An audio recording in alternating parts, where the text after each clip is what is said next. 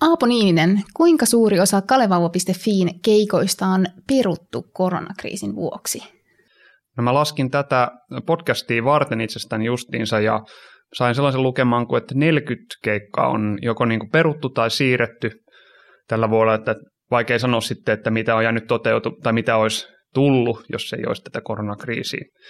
Mutta mä haluan myöskin tähän heti alkuun sanoa sen, että, että mä en ole täällä sen takia, että olisi niin kuin, että artisti tilittää, katso kuvat ja verotiedot, vaan että mä uskon, että tämä mun, mun tai meidän lukemat ja kokemukset niin kuin on tosi suuntaan antavia muutenkin tälle niin kuin alalle, koska toi keikkailu on niin iso osa sitä niin kuin tulovirtaa koko niin kuin musiikkialalla. Ja kaikkein vaikein niin kuin tilannehan on näillä, jotka on tavallaan, että koko se toimeentulo on sitä keikkailua. Että toki se on mullakin niin kuin isoin osa, mutta se ei onneksi ole ainoa osa. Tämä on Kriittinen piste podcast, joka porautuu yrittämisen tabuihin ja vaikeisiin hetkiin yrityselämän konkarien seurassa. Podcastin juontaa talouselämän toimittaja Maija Tamminen. Elämän musiikin kenttä on lähes seisahtunut koronakriisissä. Taloushuolet painavat muusikkoja. Miten artisti kestää keikkojen peruuntumisen ja miten peruuntumiset vaikuttavat bändeihin ja alan tuotantoihin? Tänään kriittisessä pisteessä aiheena on muusikoiden talous. Vieraakseni olen houkutellut Kalevauva.fi-bändistä tunnetun Aapo Niinisen. Tervetuloa Aapo. Kiitti paljon. Kiitos kutsusta ja kiva olla juttelemassa tästä aiheesta, mikä musta tuntuu, että on nyt ehkä saanut nyt ihan viime aikoina vasta enemmän tavallaan keskustelua ja enemmän niin kuin ehkä näkyvyyttä mediassa tai kuuluvuutta. Ähm, mulla on jäänyt tästä vuodesta mieleen sellainen, että Mä kaipaan tosi paljon elävää musiikkia. Mä oon käynyt tänä kesänä yhden kerran keikalla ja sen jälkeen en oikeastaan ollenkaan, kun tämä koronatilanne on Suomessa vaihdellut. Ja mun kokemus ei varmasti ole niin kuin ainutlaatuinen. Moni suomalainen on, on luopunut keikoilla käymisestä koronakriisissä ja se nyt sitten iskee kaikkien elämämusiikin kentän tekijöihin – Aapo, mitä koronakriisi on tarkoittanut kalevauva.fille ja kerrotko lyhyesti, minkälainen bändi on kyseessä? Monet tuntevat teidät, mutta on aina hyvä kertoa, että mitä te teette. Joo, ehdottomasti. Eli kalevauva.fi on mun ja Kimmo Nummisen yhtyö, missä me sävelletään biisejä keskustelupalstojen ja somen teksteistä. On muitakin tota lähteitä. Ollaan tehty vaikka ärsyttävien sanojen listauksista biisejä ja kissojen sanottama biisi justiinsa. Ja, mutta tällainen niin kuin duo-yhtye, jolla, jolla tota, julkaistaan musiikkia, keikkaillaan ja tehdään kaikenlaisia tota, erikoisnumerobiisejä myös. Ja se on, niin kuin tuossa tuli mainittuukin toi introssa toi, että, että meiltä on peruntunut noin 40 keikkaa vuodelta. Ver- verokkina voisi sanoa, että, että vuonna 2019 ja 2018 niin molempina vuosina noin 80 keikkaa ollaan tehty, että se on niin kuin puolet jo keikoista. Ja ää, vaikka toki tämä niin kuin livekeikat on tosi, tosi iso osa sitä, tai suurin, suurin yksittäinen tavallaan asia, mitä tehdään, niin meillä onneksi myös on niin kuin muuta, mitä tehdään, eli tällaisia, voisiko sanoa, niin kuin tilausbiisejä ollaan esimerkiksi tehdä, tehty tässä, jos mä koitan luetella tässä, mitä tämän korona-ajan aikana on tehty, niin eka taisi olla noin viikon studioon, tehtiin sellainen käsienpesulaulu, ja sitten tehtiin sen jälkeen tällainen tuijottava koiramusiikkivideo, mihin kerättiin yli tuhat meidän seuraajien lähettämää niin kuin koira, koirakuvaa tai videota, tehtiin niistä ää, musiikkivideo. Sitten on ollut esimerkiksi No viimeisin oli tota Posse TV-ohjelmaan tehtiin tällainen Roast-henkinen biisi tuohon kauden finaalijaksoon. Sitten on myös ollut Doc Ventures-ohjelmaan tehtiin tilauskappale ja sitten tässä syyskuussa tehtiin Suomen eläinsuojelulle tällainen kissakriisin teema, teemakappale lupaa, että et hylkää mua. Onko pikkujoulukausi ollut teille yleensä tärkeä? No kyllä se on ollut yleensä aika vilkas ja niin kuin musta tuntuu, että koko niin kuin musiikkialalle se on aika, aika tärkeä. Ja mä, se, minkä niin kuin fiiliksen mä oon saanut niin kuin tuttavilta ja muilta on se, että kyllä se on tosi, tosi tosi hiljasta, että on, on paljon kavereita, jotka on sanonut, että ei ole niin kuin yhtään keikkaa koko loppuvuodelle Joo. kalenterissa, ja normaalisti se on ollut ihan semmoinen niin kuin sesonki.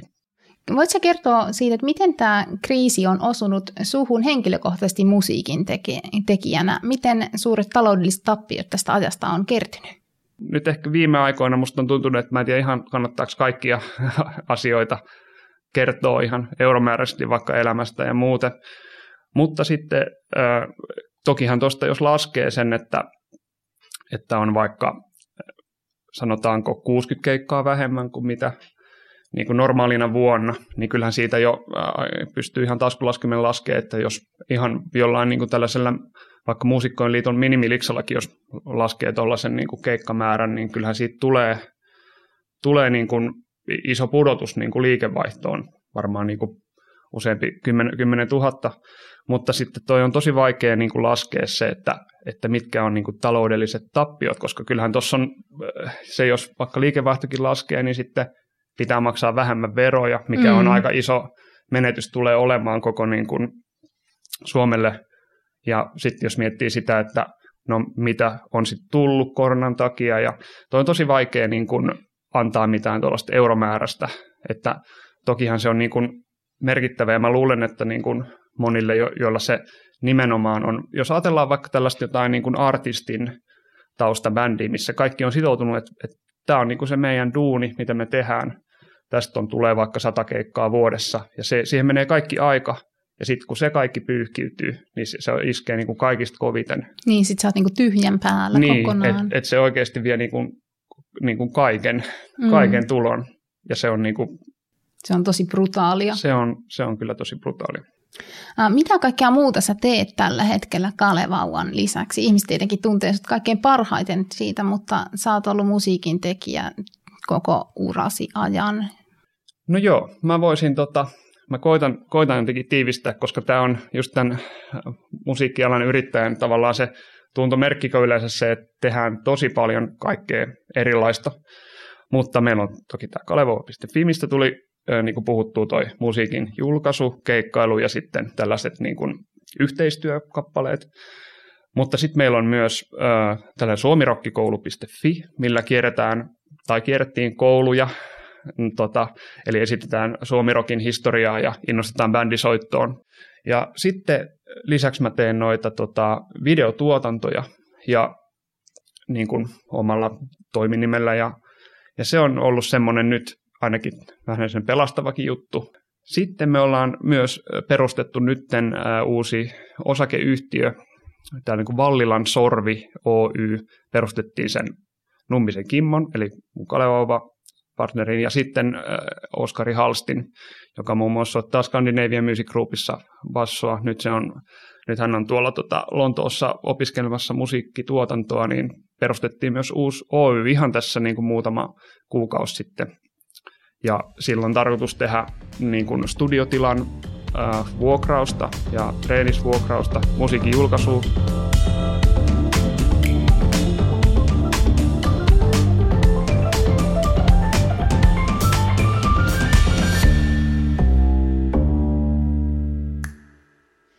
Tätä jaksoa varten mä soitin Music Finlandille ja selvittelin vähän tätä alan tilannetta.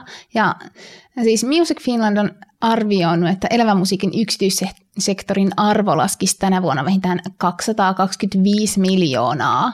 Ja Suomen musiikkitapahtumien verkosto ja etujärjestö Live Fin on arvioinut, että tulonmenetykset nousisi jonnekin 300 miljoonaan. Nämä on ihan jäätäviä summia. Apo, mikä merkitys tällä live-keikkailulla oikeastaan on bändien ansioihin?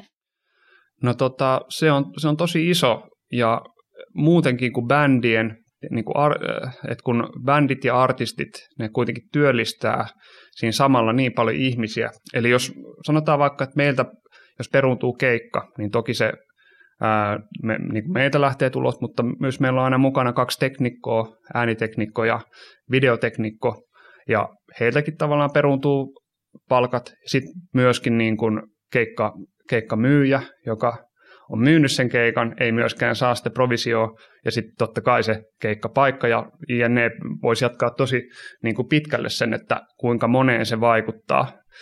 Ja tämä ei vaikuta myöskään pelkästään niin kuin siihen, siihen, että ketä siellä on soittamassa keikalla, vaan tämä vaikuttaa myös ihan biisin tekijöihin, eli kun sävellyksiä esitetään keikoilla, niin niistä kertyy sitten tätä tekijäoikeustuloa myös, ja se tulee romahtaa kyllä ehdottomasti, niin kuin, tai se rupeaa jo näkymään, koska se tulee aina vähän niin kuin viiveellä, kun sitä kerätään.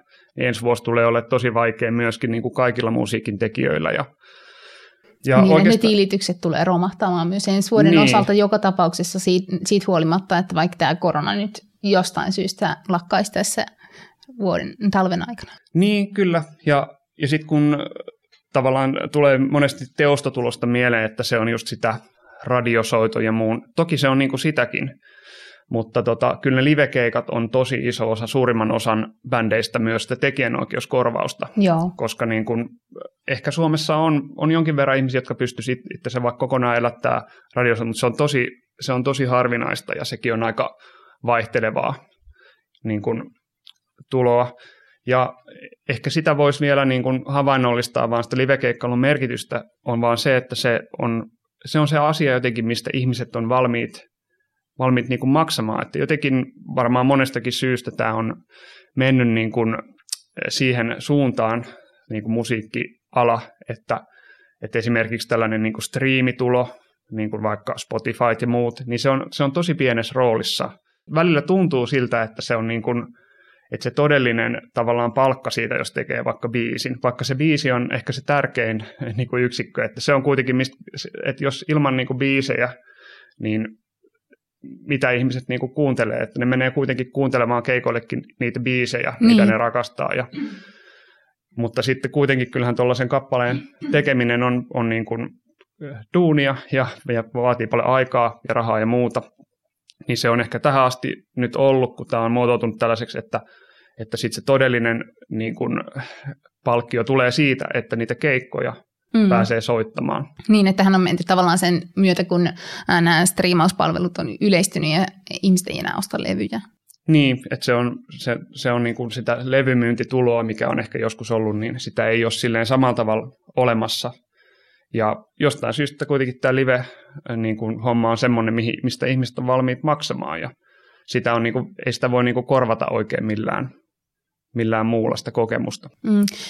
Tota, nythän tässä koronakriisin aikana on monet muusikot ja tekijät ryhtyneet vetämään tämmöisiä niin kuin omia netti esiintymisiä tämmöisissä live, livekeikkoja niin kuin netissä. Mm. Ää, minkälainen taloudellinen merkitys niillä on?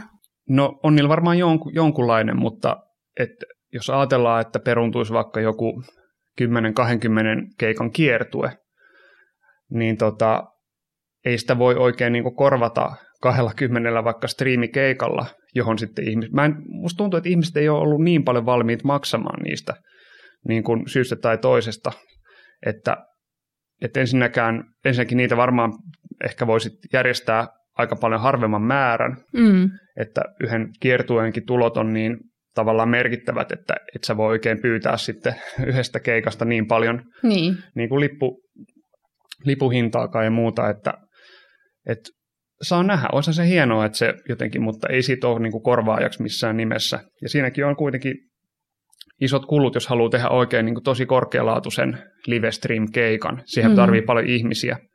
Kun sä oot vastuussa noin monen ihmisen toimeentulosta sillä keikalla, niin ää, ylipäätään urasi aikana kuinka monta keikkaa olet perunut? Sehän on ollut tähän asti niin kuin ihan normi, että ollaan niin kuin tosi kipeänäkin niin kuin keikalla.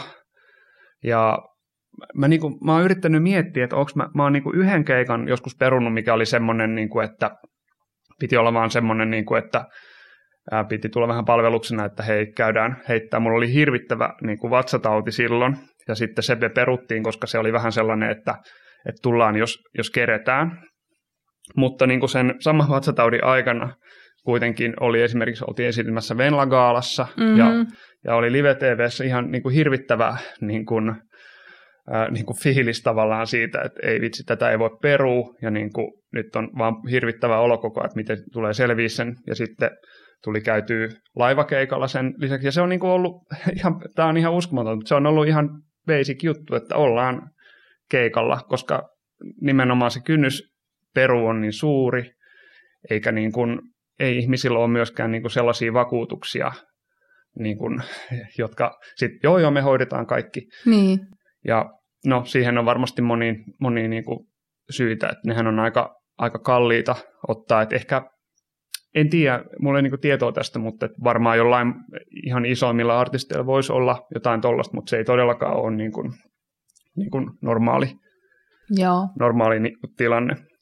Ja sitten, koska kaikki tekee sitä aika, no ei kaikki, mutta suurin osa tekee sitä vähän niin kuin yksityisyrittäjänä, Mm. niin sitten tällaiset niin kuin YEL-vakuutukset ja muut, niin ne on, musta, musta ne ei oikein niin kuin sovellu tuohon tällaiseen niin kuin keikkatyöhön, kun niissä perustuu siihen, että, että sit jos on vaikka sairaana, niin sitten voi saada sen työtulon mukaista jotain tällaista sairauspäivärahaa. Ja ne on yleensä ehkä tyyliin keskimäärin voisiko olla jotain 50 päivässä Mm. tai jotain, riippuu paljon sitä maksaa. Mutta että jos, kun keikka on kuitenkin, että se koko viikon hommat yhdeksi päiväksi, niin se ei, se ei paljon lohduta sitten tavallaan, että jos siitä saa vaikka jonkun niin kuin pienemmän korvauksen, että kun se työ tapahtuu tavallaan niin kuin joka päivä, hän sitä niin kuin jotain tekee, harjoittelee tai markkinoi tai tälleen, niin, niin sen takia tuntuu, että se, että se, niin kuin se itse vakuutus tuntuukin ihmisille isommalta riskiltä, koska pitää sitoutua johonkin tällaiseen isoon kuukausittaisen kuluun, Joo. mikä sitten kuitenkin, että sitten kun laskee sen vuositasolla, että okei, ehkä pari kertaa on, joutuisi, joutuisi kippaamaan keikan, niin musta tuntuu, että se, se on niinku yksi juttu, että minkä takia sitten ei ole kovin hyvin vakuutettu. Kyllä. Musiikkibisneksen turvattomuudestahan on puhuttu paljon ja pitkään, mutta tämä kriisi on ehkä nostanut sen vielä enemmän pintaan, että tekijöiden turva työmarkkinoilla on aika heikko moniin verrattuna. Monet elävän musiikin kentällä toimijoistahan on freelancereita. Mä katsoin, että Muusikoiden liiton edustamista artisteista noin puolet toimii freelancer-pohjalta. Sä oot kuitenkin ä, yrittäjä, minkä vuoksi? Niin, toi, että mitenhän toi niin kuin määrittely menee, että et, et mähän on myös niin kuin freelancer, ja mä luulen, että moni freelancer on niin kuin myös yrittäjä. Mä en tiedä, miten toi on niin kuin määritelty. Tämähän on ehkä niin kuin musiikki- ja kulttuuriala on sellainen, että se, mä en tiedä, onko pakkoyrittäjyys oikea termi sille, mutta tuntuu, että, että, sitä, että se yrittäjyys niin kuin toiminimellä tai millä tahansa, niin on ehkä se ainoa mahdollisuus, millä sitä voi kunnolla tehdä, että jos, jos keikkaillaan useissa eri kokoonpanoissa ja tehdään ehkä vähän biisin tekoa siihen päälle tai videotuotantoa, mitä vaikka itse tekee, niin, tota, niin siinähän on niin kuin se, että pystyy laskut, laskuttamaan eri tahoja, että ei ole mitään olemassa mitään työnantajaa, joka tarjoaisi tällaista niin kuin pakettia, että se pitää itse tavallaan itsensä työllistää. Ja niin kuin, ihmisten käyttää kyllä niin kuin palkkiopalveluita tällaisia, vaikka ei olisikaan Y-tunnusta. Ja tokihan tällaiset niin kuin palvelut varmasti on tosi, tosi hyviäkin, ja varsinkin jos ei, jos se on sellaista satunnaista. Mutta musta tuntuu, että kyllä suuri osa on, on yrittäjiä, ja se, se vaan niin kuin jotenkin, jotenkin muotoutuu silleen, että, että se, se on vaan se, miten se... Ja, ja ehkä tässä on se ongelma, että moni ei ehkä niin kuin ole sitten intohimosta yrittäjyyteen lähtenyt sitten tekemään sitä hommaa, vaan että se on just nimenomaan se musiikin tekeminen ja esittäminen on tärkeintä, että se on se vähän niin kuin pakollinen paha siinä sivussa. Niin, että sä et koe, että sä olisit pakko yrittäjä musiik- muusikkona. No ehkä mä, ehkä mä en koe, että mä oon itse pakkoyrittäjä, mutta kyllä musta se on ihan hyvä termi siihen, mitä, niin kuin, mitä käytännössä, että kaikki, joiden kanssa tekee, ei kaikki, mutta suuri osa on just nimenomaan toiminimiyrittäjiä ja sitä kautta niin kuin tekee näitä hommia.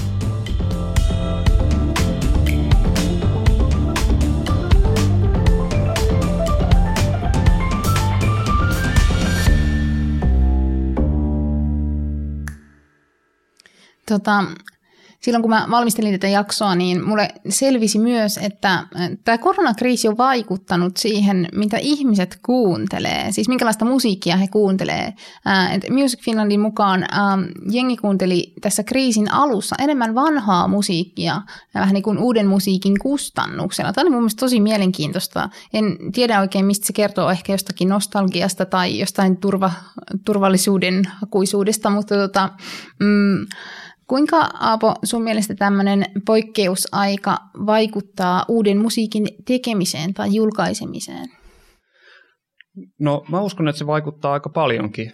Että, tota, että niin kuin tuossa oli mainittu se, että varsinkin jos on, on niin kuin huolta toimeentulosta ja muusta, niin se harvalle ihmiselle on se inspiroivin, niin kuin se, että no nythän mä heittäydyn tekemään jotain niin. ihan niin kuin uutta.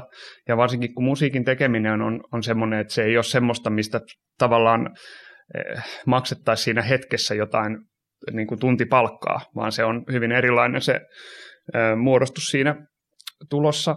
Ja sitten toi, myöskin tuo julkaiseminen, niin mä uskon, että nyt eh, julkaistaan niin kuin vähemmän musiikkia – ihan jo siitä syystä, että, että kun ennenhän siinä on ollut se, että, että jos julkaistaan hyvä biisi, mitä ihmiset haluaa kuunnella muuta, se myös heti heijastuu sinne niin kuin keikkoihin. Aivan. Eli se niin kuin luo enemmän töitä myös siihen live-puolelle, ja se on niin kuin osa sitä, niin kuin, niin kuin, että miten sillä voi elää sillä musiikin tekemisellä. Että, että jos ajatellaan, että kappaleen tekeminen on, se on kuitenkin mun mielestä se niin kuin lähtökohta, että niin kuin monessa tekemisessä, että, että että ei mun mielestä kannata ajatella, että se on vaan jotain sisältömarkkinointia. Se on niin kuin todella niin kuin tyly, niin kuin tyly ja kylmä jotenkin ajatus. Se vaan välillä, välillä niin kuin tuntuu niin kuin huvittavasti siltä. Totta kai se on tärkeintä. Ai, että sä teet viisin sen takia, että sä voisit niin. niin kuin myydä keikan. niin, niin, joo, ei, ei niin kuin silleen. Mutta mä uskon, että musiikki julkaistaisi paljon, vaikka ei niin kuin koskaan olisi enää yhtään keikkaa. Mm. Mutta sitten kun se on tehty, niin kyllähän sitä pakostihan sitä miettii, että, että onko tämä hyvä hetki sen julkaisemiseen. Niin. Että toki se on niin kuin, haluaisi, että se just, koska niin sitten myöskin haluaisi, että sit kun julkaistaan musaa, se myöskin niin kuin, jos ajattelee, että meilläkin on tuollainen useamman ihmisen krevi, haluttaisiin, että se niin kuin eh, vaikka hyvä kappale, jonka julkaisu menee hyvin tälleen, niin se tuottaisi myös työtä sitten tavallaan sinne live-puolelle. Niin mä uskon, että tämän takia ihmiset on vaikka varovaisia uuden mm-hmm. musiikin niin kuin julkaisussa. Totta kai se, eihän no, kukaan... Voiko niin... meillä olla sitten edes joku tämmöinen niin musiikkiruuhka jossain vaiheessa, että kaikki niin, julkaisee? No, siis voisi vois olla ja tietenkin näkyvyyttä ja tuollaista ihmisten aikaa ja sitä niin kuin huomioon niin kuin on vaan rajattu määrä se onkin sitten jännä nähdä, että mitä sitten kun tavallaan kaikki palaa lainausmerkeissä normaalisti, että mitä sitten, niin kuin, mitä sitten tapahtuu. Kyllä. Ähm, me ei käytännössä tiedetä, koska koronakriisi on ohi ja kuinka se voi vaikuttaa ihmisten tapahtumakäyttäytymiseen pitkällä aikavälillä. Että palaako ihmiset vaikka keikoille ja festareille normaalisti, kun tämä virus sitten jossain vaiheessa saadaan hallintaan tai äh, mitä sitten tapahtuukaan.